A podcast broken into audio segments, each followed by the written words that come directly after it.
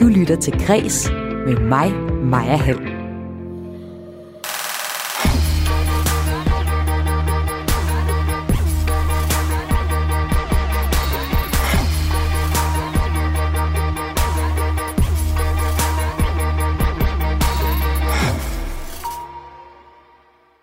Stifteren af Tesla, Elon Musk, er nu verdens rigeste mand.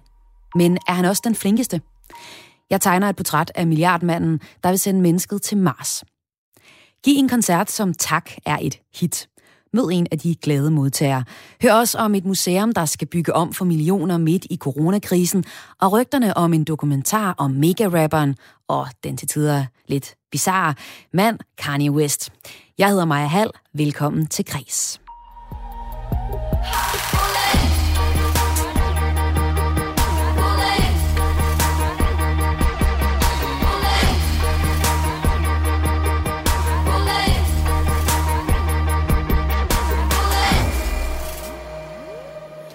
Hver mandag stiller jeg skarp på en historie eller person, som har vagt min interesse, og så giver jeg plads til, at vi fordyber os i historien her i programmet om mandagen. I dag der ser jeg nærmere på verdens rigeste mand. Tesla og SpaceX-stifteren, der til sydenladende er ret filantropisk, det er Elon Musk. Han har nemlig netop overtaget titlen fra stifteren af det online købstad Amazon, som har knap så pæne rygter. Det skal du høre nærmere om i programmet i dag. Har du en historie eller en person, du synes, øh, jeg skal fordybe mig i her om mandagen, så kan du altid sende mig en sms på 1424. I beskeden skriver du R4, laver et mellemrum og skriver din besked. Så kan det være, at jeg ser nærmere på den historie næste mandag.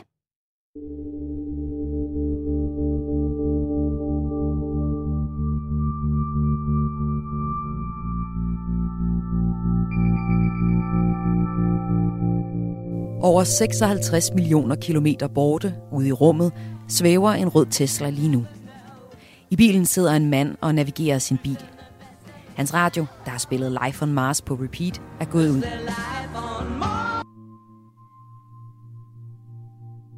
Men han er rolig, for på bilens display står der Don't Panic. En reference til kultklassikeren The Hitchhiker's Guide to the Galaxy fra 79. Bilen blev sendt ud i rummet af en evigt bekymret sjæl. Skaberen af det revolutionerende elbilsmærke Tesla og rumfartsvirksomheden SpaceX, Elon Musk, lod sine to virksomheder smelte sammen i et sindssygt symbol på, hvad mennesket kan, da han i 2018 sendte en af sine biler ud i rummet i forbindelse med en succesfuld opsending af raketten Falcon Heavy mod Mars, hvor han mener, vi en dag skal bo. Elon Musk er gået fra at være den 50. 20. rigeste i verden til nu at være den rigeste. Men hvem er manden, der vil have os til at køre i elektriske biler og bo på Mars? Og hvad betyder det, at verdens rigeste mand lyder mere som en filantrop end ejeren af Amazon, som Elon Musk har overtaget titlen fra? Det undersøger jeg i dag i Kreds.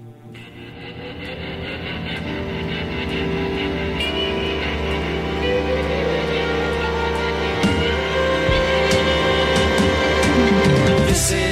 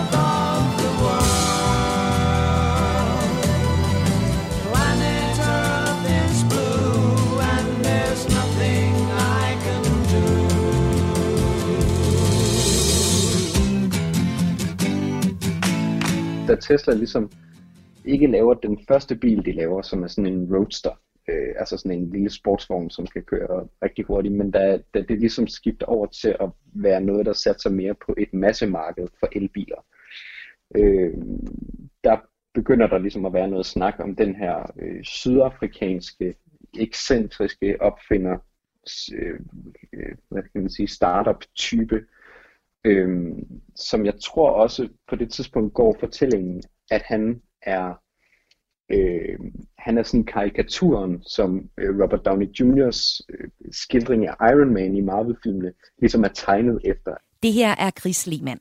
Han er redaktør for Altingets to nichemeter, Altinget Digitalt og Altinget Forskning.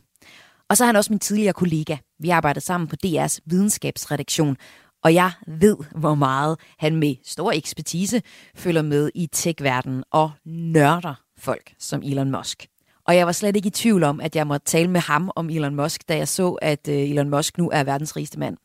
Elon Musk er altid interessant at tale om med Chris, altså både som kulturelt fænomen, og så også fordi, at Elon Musk faktisk har succes til at føre selv de mest vilde idéer ud i verden.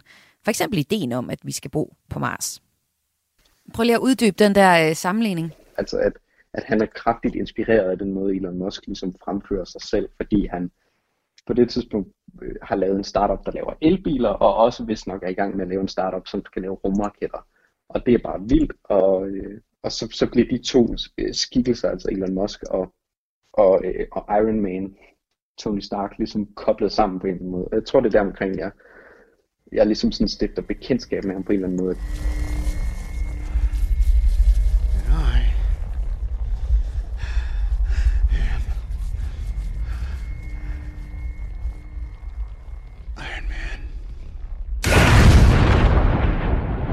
Opmærksomme Marvel-fans vil altså have lagt mærke til, at Elon Musk lusker rundt i en af scenerne i Iron Man 2. Og mens Tesla og SpaceX-chef flere gange tidligere er blevet sammenlignet med Marvel-superhelten, viser det sig, at han også har været involveret i filmene. Iron Man, Tony Stark i Marvel-universet, er sådan en, en, en mangefacetteret figur, som jo på den ene side er den her brillante opfinder, som, øh, som, som laver teknologi, der ligger langt ud over, hvor resten af verden ligesom befinder sig. Og så på den anden side er sådan lidt, øh, sådan lidt ekstravagant, overgivet type, som øh, kører i hurtige biler og har, øh, har en, en karisma og en selvtillid, der bare sådan stråler ud af ham. Øh, og som jo selvfølgelig også er enormt rig. Og det er ligesom, det var ligesom det image, Elon Musk havde der i starten af 10'erne, hvor det bare kørte for ham, og han ligesom lancerede nogle teknologiske løsninger for, blandt andet elbiler og jo senere så også øh, rumraketter, som ligesom bare var at tage, tage de teknologier et skridt videre øh, på en ret vild måde, end hvad vi hidtil har set. Big man in a suit of armor. Take that off. What are you? Genius, billionaire, playboy, philanthropist. Robert Downey Jr., der spiller Iron Man, skulle selv have sagt, at der er nogen, vi skal sætte os ned og tale med. Dette er en fyr, der kan give os et indblik i, hvordan det virkelig ville være at være Tony Stark, som er Iron Man. Og øh, her skulle han altså have henvist til Elon Musk. Og nogle scener i Iron Man-filmene er også optaget i øh, Elon Musks virksomhed SpaceX.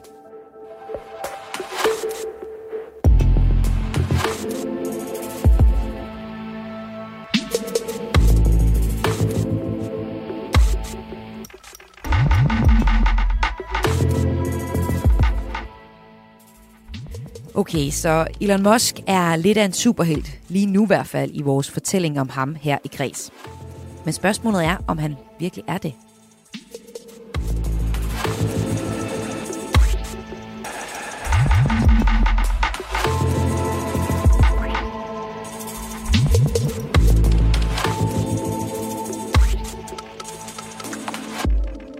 Den 7. januar var Elon Musk 182,9 milliarder dollars værd, hvilket gør ham til den rigeste person på planeten ifølge Forbes estimater.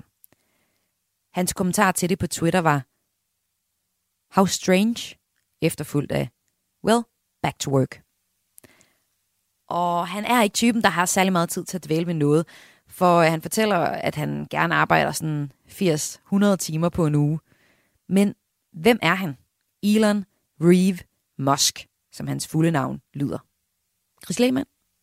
Han, han stammer fra Sydafrika, og Øh, han stammer altså fra en, en ret øh, rig familie. Hans far har blandt andet ejet en smaragdmine, så vidt jeg ved. Øh, og der er lidt, der er vist nok et lidt manglende øh, historisk grundlag, blandt andet fra faren selv, om hvordan han får fat i den her smaragdmine. Det, der, det kan han ikke rigtig redegøre for, hvordan den er endt i familiens besiddelse. Elon Musk har fortalt, at han blev mobbet som barn i Sydafrika i 70'erne. Men han lå sig ikke helt kue af det, fordi han lærte sig selv computerprogrammering, og da han var kun 12 år gammel, solgte han koderne til et videospil til 500 amerikanske dollars. Musk flyttede senere til Canada i juni 89, lige før sin 18-års fødselsdag, efter han fik sit kanadiske statsborgerskab gennem sin kanadisk fødte mor. Og senere flyttede han til USA, hvor hans forretningseventyr starter. Og det første Musk, kaster sig over er øh, den måde, man kan lave forretning på internettet. Og det ender med, øh, at han så er medstifter af den virksomhed, som vi i dag kender som PayPal. Øh, og det, kom, det tjener han en forfærdelig masse penge på, øh, blandt andet ved at sælge den her virksomhed. Og så står han ligesom der uden, altså uden en, en, en virksomhed med en ret stor bankkonto, som han så kaster efter den her lille bitte bitte virksomhed, der øh, arbejder med noget elbilsteknologi, som så bliver øh, den mastodont, vi i dag kender som Tesla. Og lidt senere kaster han så pengene efter det, der hedder SpaceX, som er hans raketfirma i dag. Øh, og undervejs begynder han også at investere i solcellefabrikker øh, og batterifabrikker og alt muligt andet. One of the most difficult choices I have ever faced uh, in life was was in 2008, um, and um, I think I had uh, like uh, maybe thirty million dollars left, or thirty or forty million dollars left in 2008. I had two choices. I could put it all into one company, and then the other company would definitely die, um, or split it between the two companies. And but if I split it between two companies, then both might die. Um, and you know, when you put your blood, sweat, and tears into creating something and building something, it's like a child. And so it's like, which one am I going to let one starve to death? I couldn't bring myself to do it, so I put I, I split the money between the two. Fortunately, thank goodness, uh, they both came through. Som reaktion på, at Elon Musk nu er verdens rigeste, skrev en på Twitter, Elon deserves this. His wealth will literally benefit everyone on earth and beyond. Oversat, Elon fortjener det her. Hans rigdom vil bogstaveligt talt gøre godt for alle på hele jorden. Okay, så lad os lige se nærmere på de to virksomheder, som har gjort Elon Musk til nu verdens rigeste mand, ifølge det amerikanske erhvervsmagasin Forbes. Hvad er Tesla for en virksomhed, Chris Lehmann? Jamen, Tesla er en bilvirksomhed. Og Tesla er jo, udover bare at være en bilvirksomhed, så er det den, tror jeg, mener jeg hvis nok, jeg har hørt, at det er den eneste sådan succesfulde nystartede bilvirksomhed i USA i sådan noget 100 år. Som ligesom er kommet op og slås med de gamle etablerede bilvirksomheder i USA. Øhm, og det er en virksomhed, som fra starten ligesom har lavet en, en, en base for, for elbiler, men ikke bare det. De har helt fra starten udstyret de her elbiler med en masse sensorer og kameraer, sådan så at de ret hurtigt har kunne begynde at opdatere bilerne til at blive mere og mere selvkørende. Så det er ikke bare en elbil, det er også en, en elbil, som måske på sigt bliver selvkørende, afhængig af hvor hurtigt Teslas udvikling lige går. Tesla er jo ikke billige på den måde, men de har ligesom bare været først til at komme ud med en bil, som i hvert fald flere kunne købe, øh, og flere kunne være interesseret i at købe. Altså det Tesla har været, har, har ligesom forsøgt, det, det er ikke at gå ind, med, ind på markedet for elbiler med en bil, som alle kunne købe og havde, men derimod gik de ind på markedet med en bil, som alle havde lyst til at købe. Og dem, der så havde råd til den, var rigtig, rigtig glade for den, fordi Tesla er enormt hurtige på deres acceleration, og de er nemme at køre i, og det er, det, de har ligesom prøvet at gøre det til en, en fornøjelse at køre i en elbil. Så i stedet for, at du ligesom skulle sige nej til at have, øh, have en benzinbil af sådan moralske årsager, så, så det Musk prøvede at gøre, det var at, at, at sælge dig en elbil, som du hellere ville køre i end benzinbilen, fordi den var sjovere og federe at køre i. Øhm, og, og det er jo så lykkedes med ham, eller for ham, og, og det har de så ja, udvidet sortimentet af elbiler på. Så det var ligesom det, der galt for den første, den der Tesla Roadster, som klar tidligere, som er sådan en lille bitte sportsvogn. Men den næste model S'en er altså også sådan en ret, øh, ret vild luksus sportsvognsagtig ting, øh, som egentlig er forklædt som en dyr familiebil, men som kører som en sindssygt hurtig sportsvogn. Og lad os også se på SpaceX. Hvad mm-hmm. er uh, SpaceX for en virksomhed, Chris?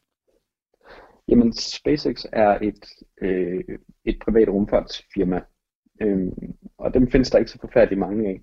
Fordi for ikke særlig mange år siden, der hvis du skulle have sendt noget op i rummet, jamen, så skulle du altså have fat i nogle ret store og ret dyre og ret øh, hvad kan man sige, konservative virksomheder. Og det du betalte for der, det var at købe en raket, som du kunne putte, hvad du nu ønsker at sætte op, ind i, og så blev det skudt afsted, og så faldt raketten ned i havet et eller andet sted og brændte op i atmosfæren på vej ned, når du ligesom havde fået sat den her satellit op, eller hvad du nu skulle have sat op.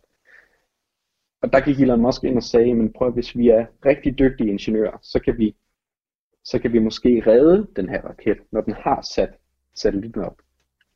Så de gik i gang med at designe raketter, der kunne lande igen, og prøve at udvikle systemer til at få dem til at lande igen.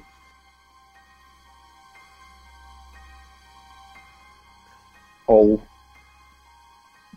det, lyder, det lød håbløst på det tidspunkt, og de nåede også at få bygget nogle prototyper, det her firma SpaceX, og de kunne ikke lande.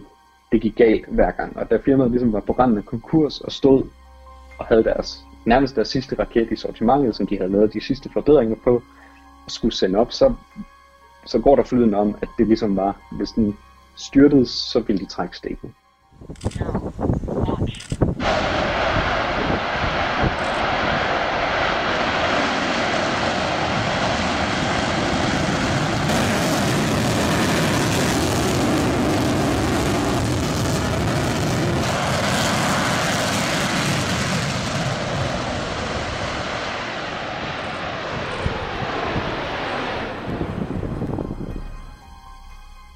Men den lander.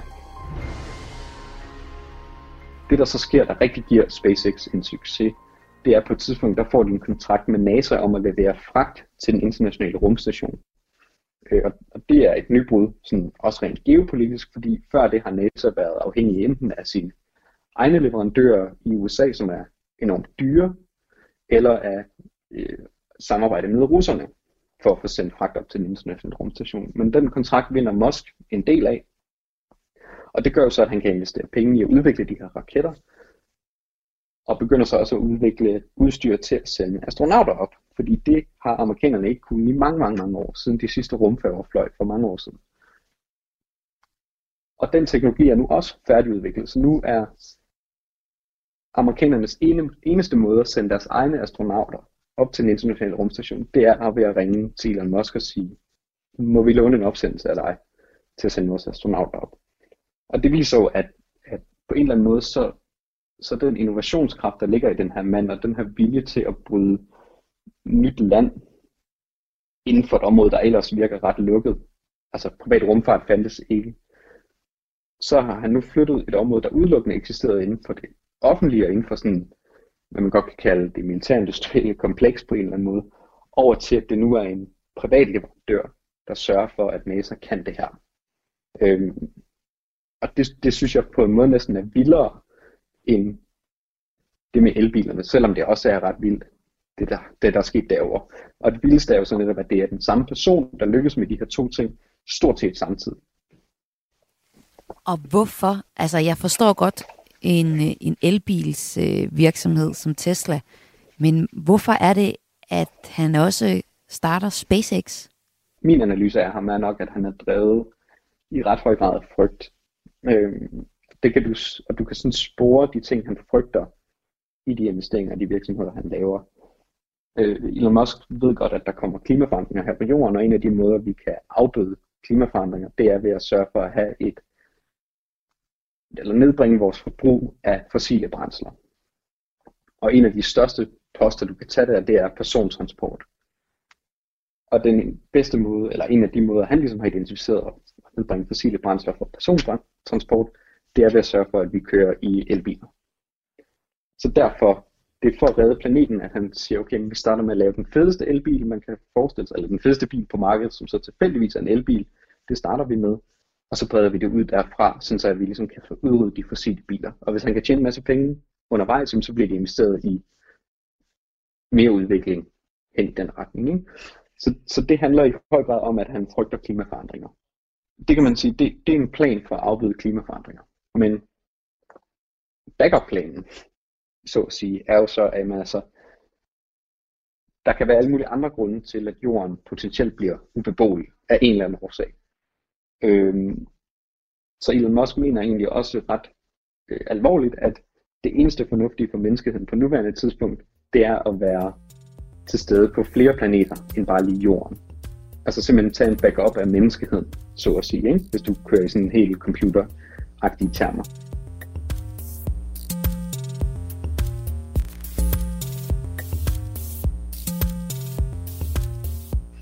Så derfor er det endelige mål med SpaceX, det er ikke at vinde flere fragtkontrakter med NASA eller andre rumagenturer. Det er at bygge raketter, der er så store øh, og kraftige og sikre og stærke, at du kan sende mennesker til Mars. Fordi så kan du ligesom have en ekstra bid af den menneskelige civilisation derop, som vi så kan falde tilbage på, hvis der skulle ske noget med jorden. Men det er hans argument, det har han fremført flere gange, øh, og i, i de her dage er de i gang med at teste sådan de første prototyper af motorerne til de her store raketter, som han regner med at sende mennesker til Mars med i 2026. Håber han på. Det er lige om lidt øh, i sådan rumudviklingstid. Men sådan, så det er også en frygt, der er der. Han investerer også i virksomheder, der udvikler øh, søde eller gode øh, løsninger til kunstig intelligens, fordi han også frygter, at øh, når menneskeheden udvikler mere og mere avanceret kunstig intelligens, at de så på et tidspunkt kan løbe løbsk og overtage verden. Så derfor prøver han også ligesom at udvikle løsninger til, til det. Det gør han i en virksomhed, der hedder OpenAI, som er sådan en NGO, som også andre sponsorerer. Og der er der også en backup plan for det med den kunstige intelligens. Det er et firma, der hedder Neuralink, som arbejder med at putte, øh, putte computerforbindelser, eller en forbindelse til en computer, ind i menneskehjernen. Fordi hvis den kunstige intelligens nu bliver truende, så, så er den eneste løsning simpelthen, at vi kan smelte sammen med den. Og det lyder jo sådan helt science fiction-agtigt, men det er sådan de, de fremtidsprojekter, han kigger på. Hvorfor tror du, han er så bange? Jeg tror, han selv vil sige, at han er realist.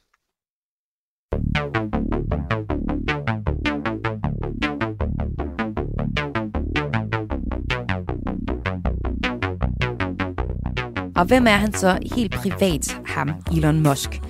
Jo, her bliver han særlig interessant for et øh, kulturhoved som mig. Han er nemlig kærester med den kanadiske sangerinde Grimes, der er den her super spacey, mørke elektroniske popmusiker.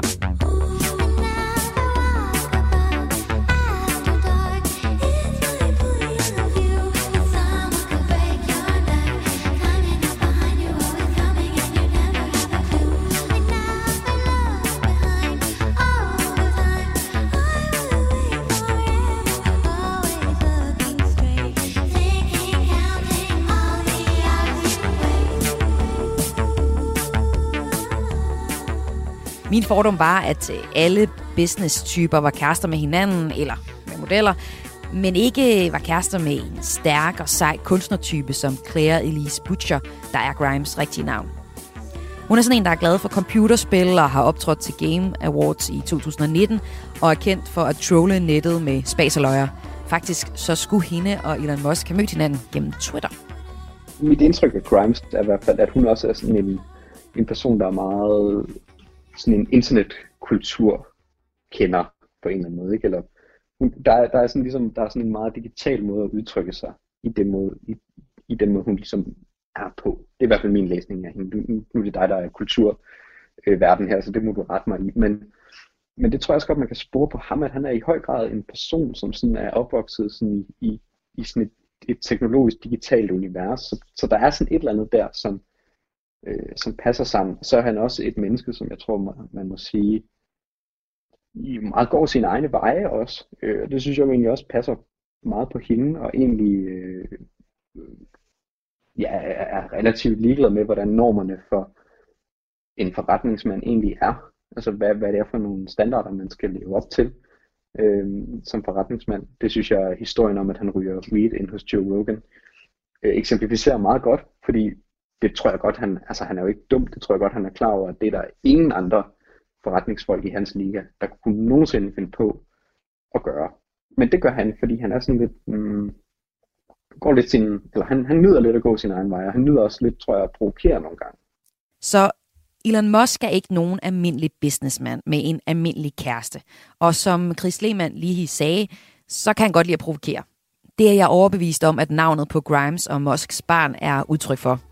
Babyen kom til verden sidste år, og internettet eksploderede fuldstændig, fordi de valgte at navngive babyen XAA12. I det navn er der mange specielle referencer, der øh, understreger de to menneskers meget krøllede hjerner.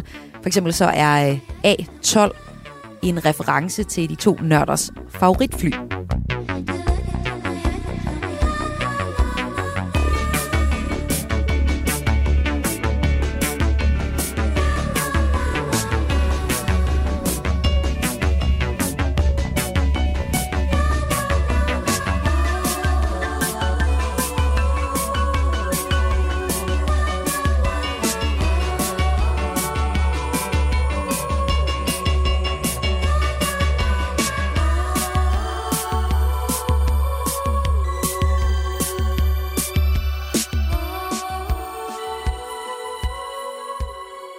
Og så tilbage på sporet af Elon Musk, som nu er verdens rigeste, og hvilken betydning det har for ja, hele verden. Verdens rigeste person var før Elon Musk ejeren af Amazon, Jeff Bezos. Flere kritiserer den online markedsplads for at ødelægge mindre forretninger og lægge gågader øde, fordi virksomheden sælger alt til en pris, der kan være svær at hamle op med. I Danmark frygter særligt bogbranchen Amazon, der faktisk startede som en boghandel, Markedschef i Dansk Erhverv, Lone Rasmussen, sagde forrige uge til Akademikerbladet. I USA har forlagsbranchen klaget til kongressen, fordi Amazons andel af markedet for distribution af bøger er så højt, at forlagene føler sig tvunget til at sælge via Amazon. Klagen nævner også såkaldt predatory pricing, hvor Amazon simpelthen sælger bøger langt under kostprisen for at kapre markedet. På den måde lyder Elon Musk jo helt anderledes god han har produceret en elbil, der kan få de hurtigste smart aces i byen til at skifte til el, fordi bilen er fed, og ikke fordi det er en grønnere løsning. Og han har en rumvirksomhed, der på sigt skal fragte mennesker ud på Mars, hvor vi kan bo, når verden går under. Og derudover så har han lavet et hav af andre ret godhjertede projekter. Senest Starlink, hvis mission er at få stærkt og godt internet til alle i verden via satellitter, i stedet for kabler, som vi har lige nu. Når jeg så umiddelbart sammenligner Elon Musk og det, du fortæller her med ejeren øh, af Amazon, Jeff Bezos, som altså var den tidligere rigeste mand, så lyder Elon Musk som en meget stor filantrop. Er han det? Hvis man tror på de fortællinger, han lægger frem om, at han laver de her virksomheder, de her innovationer, og at han, han lægger det arbejde i sit arbejde, som han gør, for at redde os alle sammen, for at redde os fra, fra klimakrise og for at sørge for, at der også er en civilisation på Mars. Så tror jeg, øh, altså hvis du lægger den læsning ned over det, så synes jeg, så synes jeg godt, man kan kalde ham en filantrop. Øh, men der er jo selvfølgelig også en diskussion af, hvor, øh, hvordan du når frem til de mål. Og der er jo også bare fortællinger om, at blandt andet, da man indfører øh, lockdowns i Kalifornien på grund af coronavirusen, jamen så nægter Elon Musk at lukke sine Tesla-fabrikker, fordi han har altså nogle øh, produktionsmål, han skal nå over for sine aktionærer, så, så, så kan han ikke ligesom tage sig af og passe på sin ansattes øh, sikkerhed. Øh, det amerikanske, øh, eller det kaliforniske arbejdstilsyn har også udgivet ret mange kritiske rapporter af sikkerhedsforholdene på Teslas fabrikker. Ikke? Øh, og det synes jeg jo, det, det strider jo sådan imod den her tanke om en, en, en filantrop. Øh, og man kan sige, der er jo mange af de samme anklager rettet mod Jeff Bezos, og den tidligere rigeste mand, altså det her med arbejdsforholdene for Amazons arbejdere. Øh, så det, det synes jeg på en eller anden måde hører med i fortællingen, når vi taler om, om, om filantropi et eller andet sted, at det er jo, at for Elon Musk er det meget, at målet helliger midlerne. Og målet er at redde os alle sammen. Men spørgsmålet er så bare, om, om han, skal, han skal have lov ligesom at definere, hvilke midler det så er okay at bruge på det. Øhm, og det synes jeg er et fuldstændig færre spørgsmål at stille her. Øh, eller stille om hans forretning. Um, Hvad mener du med det? Jamen, jeg synes, det er fuldstændig fair at spørge, om, om, om det er okay at sætte for eksempel sin medarbejders sikkerhed på spil nu, for at øh, i et eller andet sats på, at det lige er Tesla-biler, vi alle sammen skal køre i, for at sørge for, at vi øh, slipper for fossile brændsler. Ikke? Altså, som jo er det, han siger. Han siger jo, at vi skal, vi skal væk fra fossile brændsler, og derfor laver jeg de her biler. Og underforstået også, derfor er jeg ligeglad med de, øh, de restriktioner, der bliver lavet for af, af sundhedsmæssige årsager for mine, for mine medarbejdere, fordi vi skal redde øh, jorden. Ikke? Øhm, og, og, og det er jo så en, en afvejning, han ligesom tager på sig. Øh, men det synes jeg, der er færre et spørgsmålstegn ved, om, om han er den rigtige til at lave den afvejning, når han jo også har en økonomisk interesse her og nu. Ikke? Ja, for spørgsmålet er vel egentlig, om han er en meget sympatisk mand, øh, der godt nok er lidt bekymret for, at jorden går under, og vi derfor bliver nødt til at, at flyve til Mars og bo. Eller han egentlig er en sindssygt smart businessmand, som har regnet ud, at hvis han skal tjene rigtig mange penge, så skal han tale til vores følelser gennem de virksomheder, som han involverer sig i. Ja, jeg tror faktisk, det der med at tale til følelserne er, øh, er ret godt set, fordi øhm, fordi han er god til at få, i hvert fald, det kan man i hvert fald se med Tesla, er han god til at få folk til at involvere sig følelsesmæssigt i, hvad der jo egentlig bare er et, et produkt på en eller anden måde. Ikke? Øhm, og det, det er jo bedst bevist af, at Tesla ikke har, igen, Tesla har ikke et markedsføringsbudget. Du kan ikke se Tesla-reklamer nogen steder, hvis du lægger mærke til det. Der er ikke reklamer for dem i fjernsynet, der er ikke reklamer for dem på nettet, der er ikke reklamer for dem på sociale medier. Så, men vi ved alle sammen godt, hvad en Tesla er. Hvordan har vi fundet ud af det? Jamen det har vi jo fundet ud af ved, at der er en masse mennesker, der er enormt begejstrede og, og, og følelsesmæssigt involveret i deres bil, har fortalt, at de altså rigtig godt kan lide deres biler. Ikke? Øhm, og, ved at, og, og det er jo klart også en, en måde at få os følelsesmæssigt engageret i de her produkter og sige, jamen, du kan altså godt gå ned og købe den her enormt dyre sportsvogn med god samvittighed, fordi du er med til at redde planeten. Øhm, og, og det er jo fortællingen, ikke?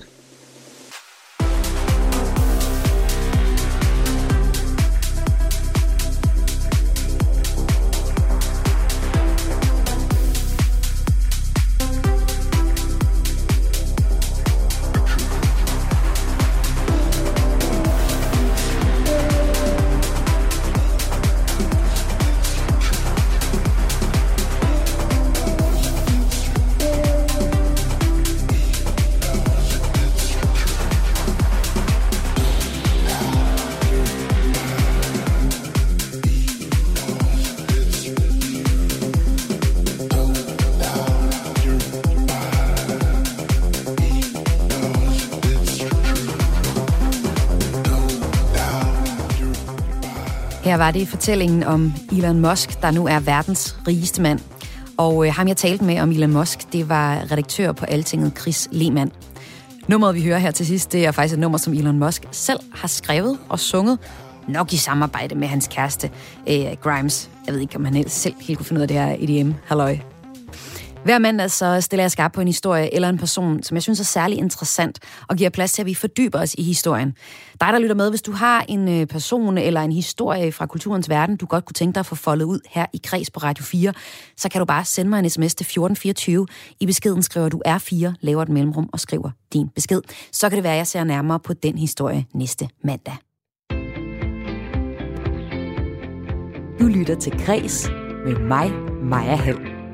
Og nu til nogle nyheder. Først de korte nyheder fra kulturens verden. I alt,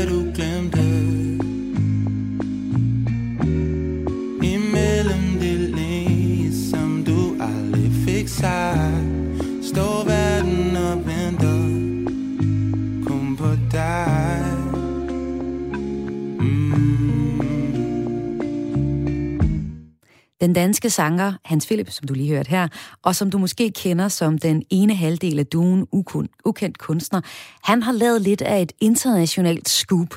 Sangeren har nemlig udgivet sangen Som en drøm, i et ord, Som en drøm, der udkommer sammen med en video hos den internationale YouTube-kanal Colors. Og Colors Studios er en YouTube-platform, der ifølge dem selv viser unikke musiktalenter fra hele verden i æstetiske videoer. Fokus er så på særligt på nye artister, artister med original kunst, og øh, det lyder jo egentlig meget godt, tænkte måske, og det tror jeg også, at Hans Philip synes. Fordi øh, på YouTube, der har Color Studios næsten øh, 5,5 millioner abonnenter, og på Instagram er der en million mennesker hele verden over, der følger med.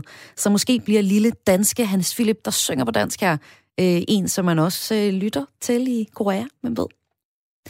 MS Museet for Søfart i Helsingør Ør, bygger om for 21 millioner kroner, og det har de fået lov til at gøre lige her midt i øh, coronatiden. Det skriver kultursejtet Kulturmonitor. Pengene, de skal så ikke bruges til et eller andet nyt og fancy. De kan simpelthen bruges til at få styr på sagerne. Pengene er modtaget i øh, fondsmidler, og målet er i løbet af de næste otte år at skabe forandringer med fokus på kronologi og overblik. Det er rent Marie Kondo, de kører på øh, Museet for Søfart i Helsingør. Altså ligesom får ryddet op og tematiseret udstillingerne, sådan det er nemt at finde ud af, hvornår det starter og hvornår det slutter. Og så er der rygter om en øh, Kanye West-dokumentar. So, you know, Kanye is finishing his album. He wanted his people around him. Chance, honestly, because of what he was reading, you know, he came through to just check Kanye. You know, and you know, again, Kanye deals with all his issues at all times. And, uh, det her lidt underlige og lidt vrøvlet øh, lydklip, det... Ja, nu kommer det.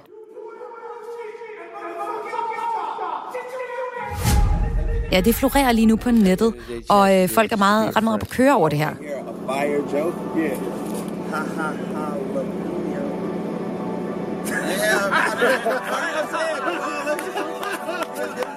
Det er lyden af Kanye West, som er den her omdiskuterede rapper og designer, som er manio, manisk øh, og har skrevet mange skøre ting på nettet, øh, og også er en stor musiker.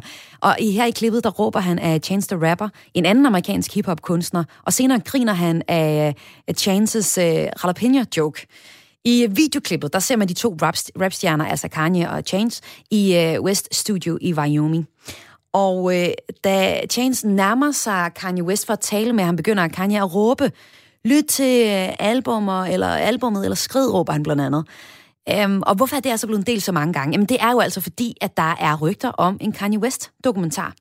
Der er ikke særlig meget information ude nu, som det er. Det er helt mystisk, og vi er spændt på, hvad det egentlig bliver til. Men øh, måske kommer der noget. Det kunne i hvert fald tyde på, at øh, der kunne komme et spændende kig ind i den omdiskuterede rappers liv. Og så er der her til sidst øh, nyt til de spilleglade. Den, som der i hvert fald ejer et LG-TV. Googles spiltjeneste, der hedder Stadia, den bliver i løbet af i år nemlig en del af LG's Smart TV-pakke, det skriver mediet GAFA.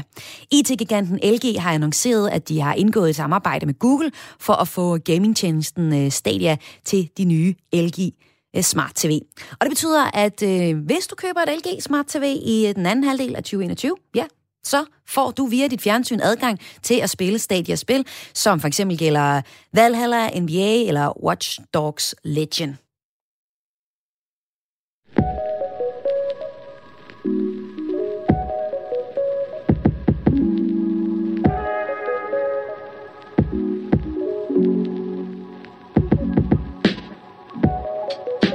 Mit navn er Karoline Kjær Hansen. Jeg er uddannet i litteraturhistorie, og hver uge skræddersyr jeg en læseanbefaling til en af jer, der lytter med her i Kris. Bogreolerne de er nemlig sprængfyldte med karakterer, som alle kan relatere sig til på den ene eller den anden måde. Og det får altså bare skuldrene til at tænke sig 5 cm, når man oplever, at man ikke står alene med det, der kan føles som et stort problem. Har du kærestesover, coronakuller eller svært ved at falde til i din nye by? Uanset hvilken situation du står i, så har jeg et forslag til en bog, der kan lindre dine følelser, og måske endda gøre dig lidt klogere på dig selv skal det være lige præcis dig, jeg kommer med en anbefaling til, så smid en sms afsted med det samme til 1424.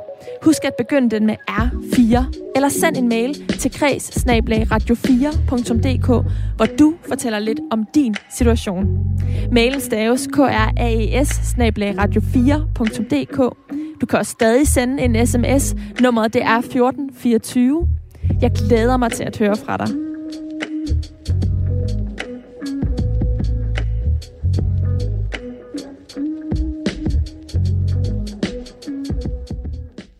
Og nu til en uh, historie om Aarhus Symfoniorkester.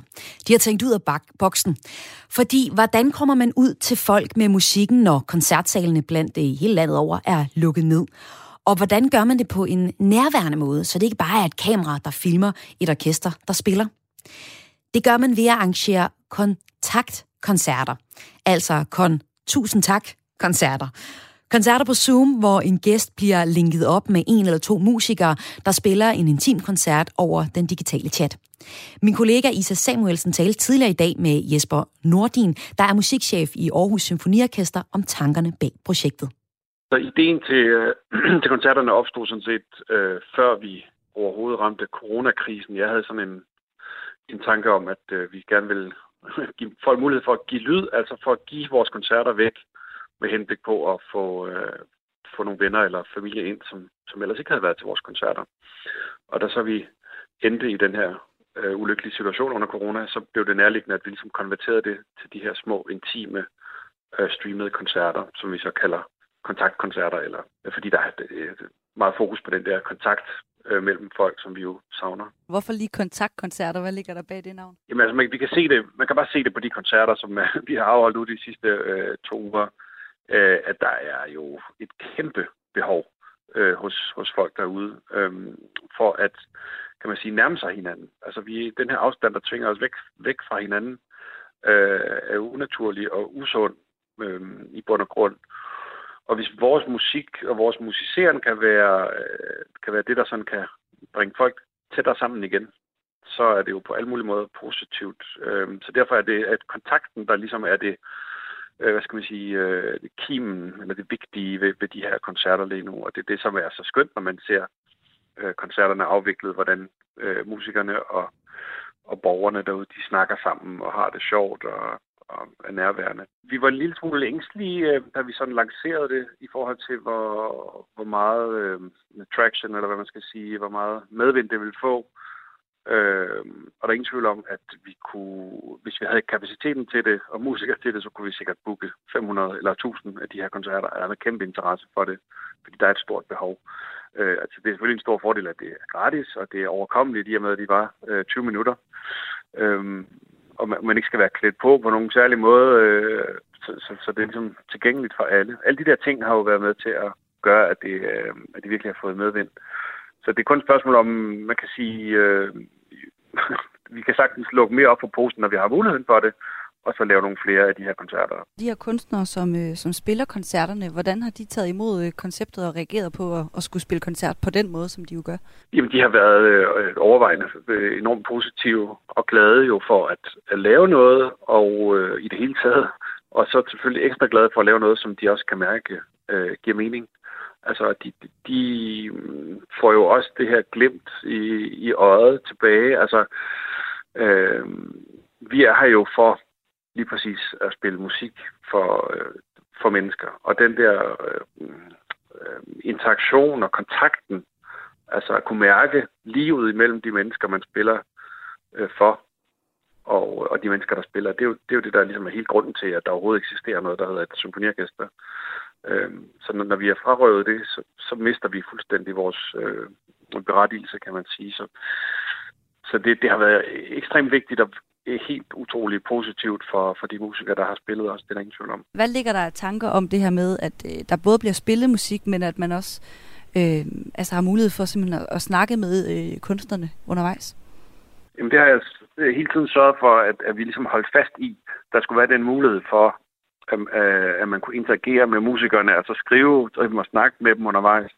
Selvfølgelig ikke snakke, mens de spiller, men altså imellem numrene, og, øh, og ligesom opfordre musikerne til at, at række ud og, og indlede øh, samtaler og, og sparke en small talk, øhm, og, og vise deres instrument frem, og, eller fortælle en eller anden sjov anekdote om det musik, de nu spiller.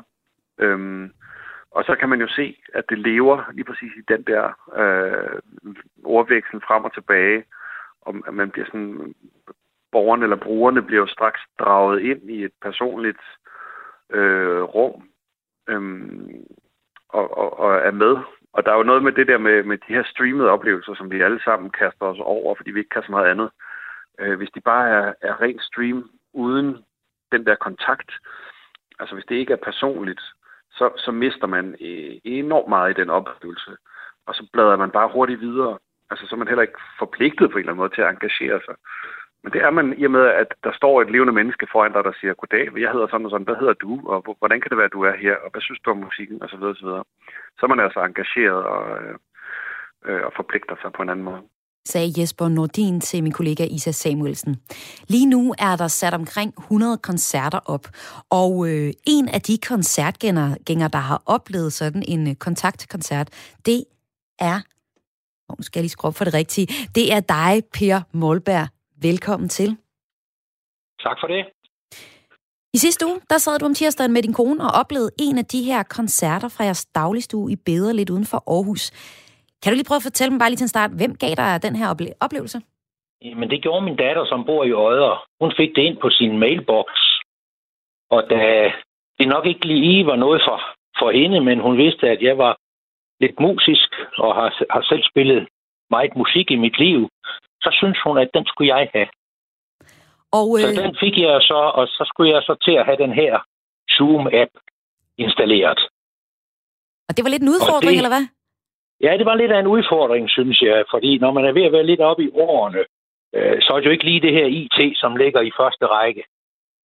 Men øh, jeg har altså åbenbart fået den installeret, for jeg var meget i tvivl om, da, da dagen kom, og jeg skulle koble mig på, om det virkede. For jeg kunne ikke... Der er ellers, der, de beskriver et eller andet, at man kan forhånds afprøve det. Men øh, det kunne jeg altså ikke finde ud af.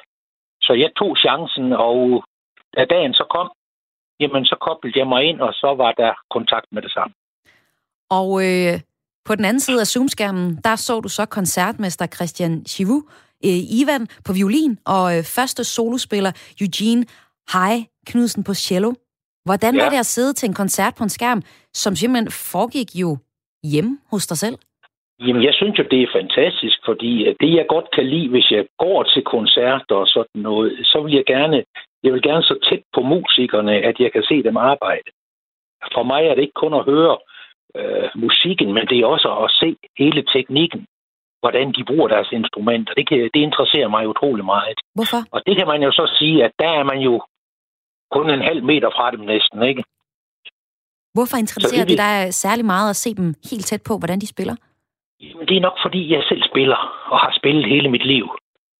Og så synes jeg, det er egentlig sjovt at, i stedet for at man sidder på 29. række og kan kun se dem som nogle små prikker op på scenen og sådan nogle steder.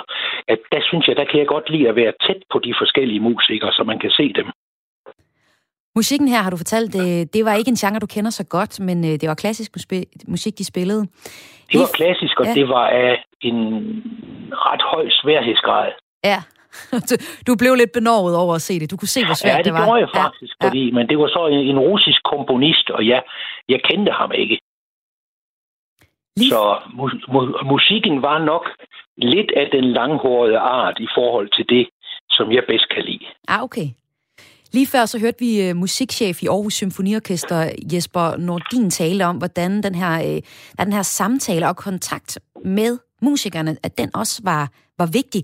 Hvilken oplevelse var det for dig og jer at, at få lov at tale med artisterne mellem numrene? Det synes jeg var, det, det synes jeg var utroligt, fordi jeg fortalte dem selvfølgelig lidt om min, øh, øh min musik. At jeg kan spille lidt klaver, og jeg kan spille noget trompet og noget basun, og jeg viste dem, at vi har en gammel farfar øh, i familien, som har været ret dygtig violinist, og der har vi hans gamle violin hængende her på, på vægen, så der, der kunne jeg så tage iPad'en, og så kunne jeg lige gå hen og vise dem den gamle violin. Og så snakkede vi så lidt om det. Så det var meget hyggeligt, synes jeg, mellem numrene. Så det var faktisk en ret øh, nær oplevelse, lyder det til? Ja, det synes jeg, det var. Så dem vil jeg godt have flere af. Ja. Det vil jeg ikke have spor imod. Og det lyder jo som om, at øh, din, øh, din opfordring er hørt, fordi Jesper Nordin, øh, Nordin har fortalt, at hvis coronarestriktionerne forlænges, ja, så forlænges øh, konceptet også. Og så er der altså flere, ja. der kan få Aarhus Symfoniorkester hjem i stuen. Og det kan jeg høre på dig, Per Molberg. Det er en oplevelse, du gerne vil anbefale til andre også. Det vil jeg da. Og hvis de kunne, øh, så vil jeg da også gerne have, om de udvidede besætningen en lille smule, så det blev måske op i en kvartet. Okay. Der kommer sådan ligesom lidt, lidt mere bund i musikken, hvis man kan et piano på måske, og en bras, eller hvad man nu har lyst til at sætte sammen med det der. Så bliver ligesom musikken, den kan blive lidt bredere end fra to stryger. Per Molberg, tak fordi du var med her til at fortælle om din oplevelse med kontaktkoncerterne med Aarhus Symfoniorkester. Velkommen. Velkommen. Min kollega Isa Samuelsen spurgte også Jesper Nordin fra Aarhus Symfoniorkester, hvordan erfaringerne fra kontaktkoncerterne kan bruges, når vi er på den anden side af corona.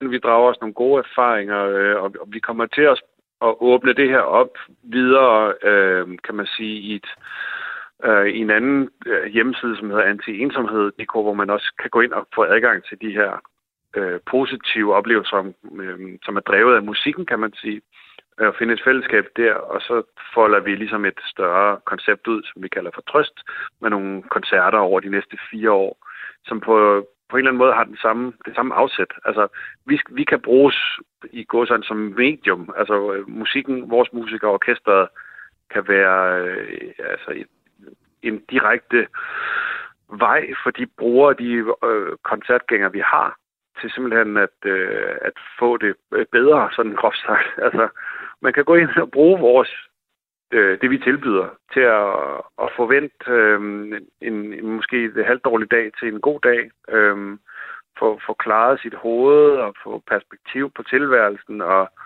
øh, alle de der positive afledte effekter af at komme til koncert, dem skal vi have talt op, og det, der bliver det her et godt, et godt værktøj i den kasse der. Hjemmesiden antiensomhed.nu kommer op og køre inden for nærmeste fremtid. Og i løbet af foråret så bliver projektet foldet ud, og i den nye sæson efter sommerferien, der bliver Trøst lanceret. Nu er Græs ved at være færdig for i dag. Programmet var blandt andet tilrettelagt af Isa Samuelsen og mig selv. Jeg hedder Maja Hall og var din vært her på Græs på Radio 4 den sidste times tid. Vi lyttes ved igen i morgen eller på podcasten. Der kan du altid finde alle de programmer, vi har sendt her på kanalen.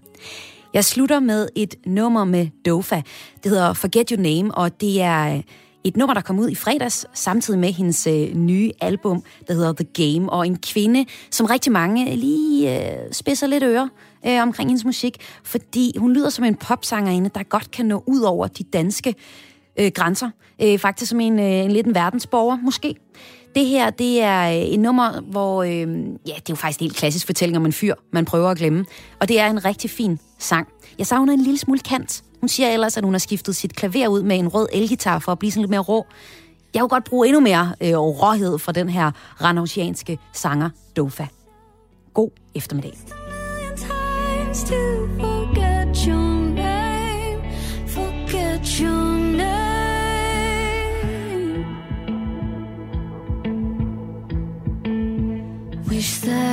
could get over you, but I.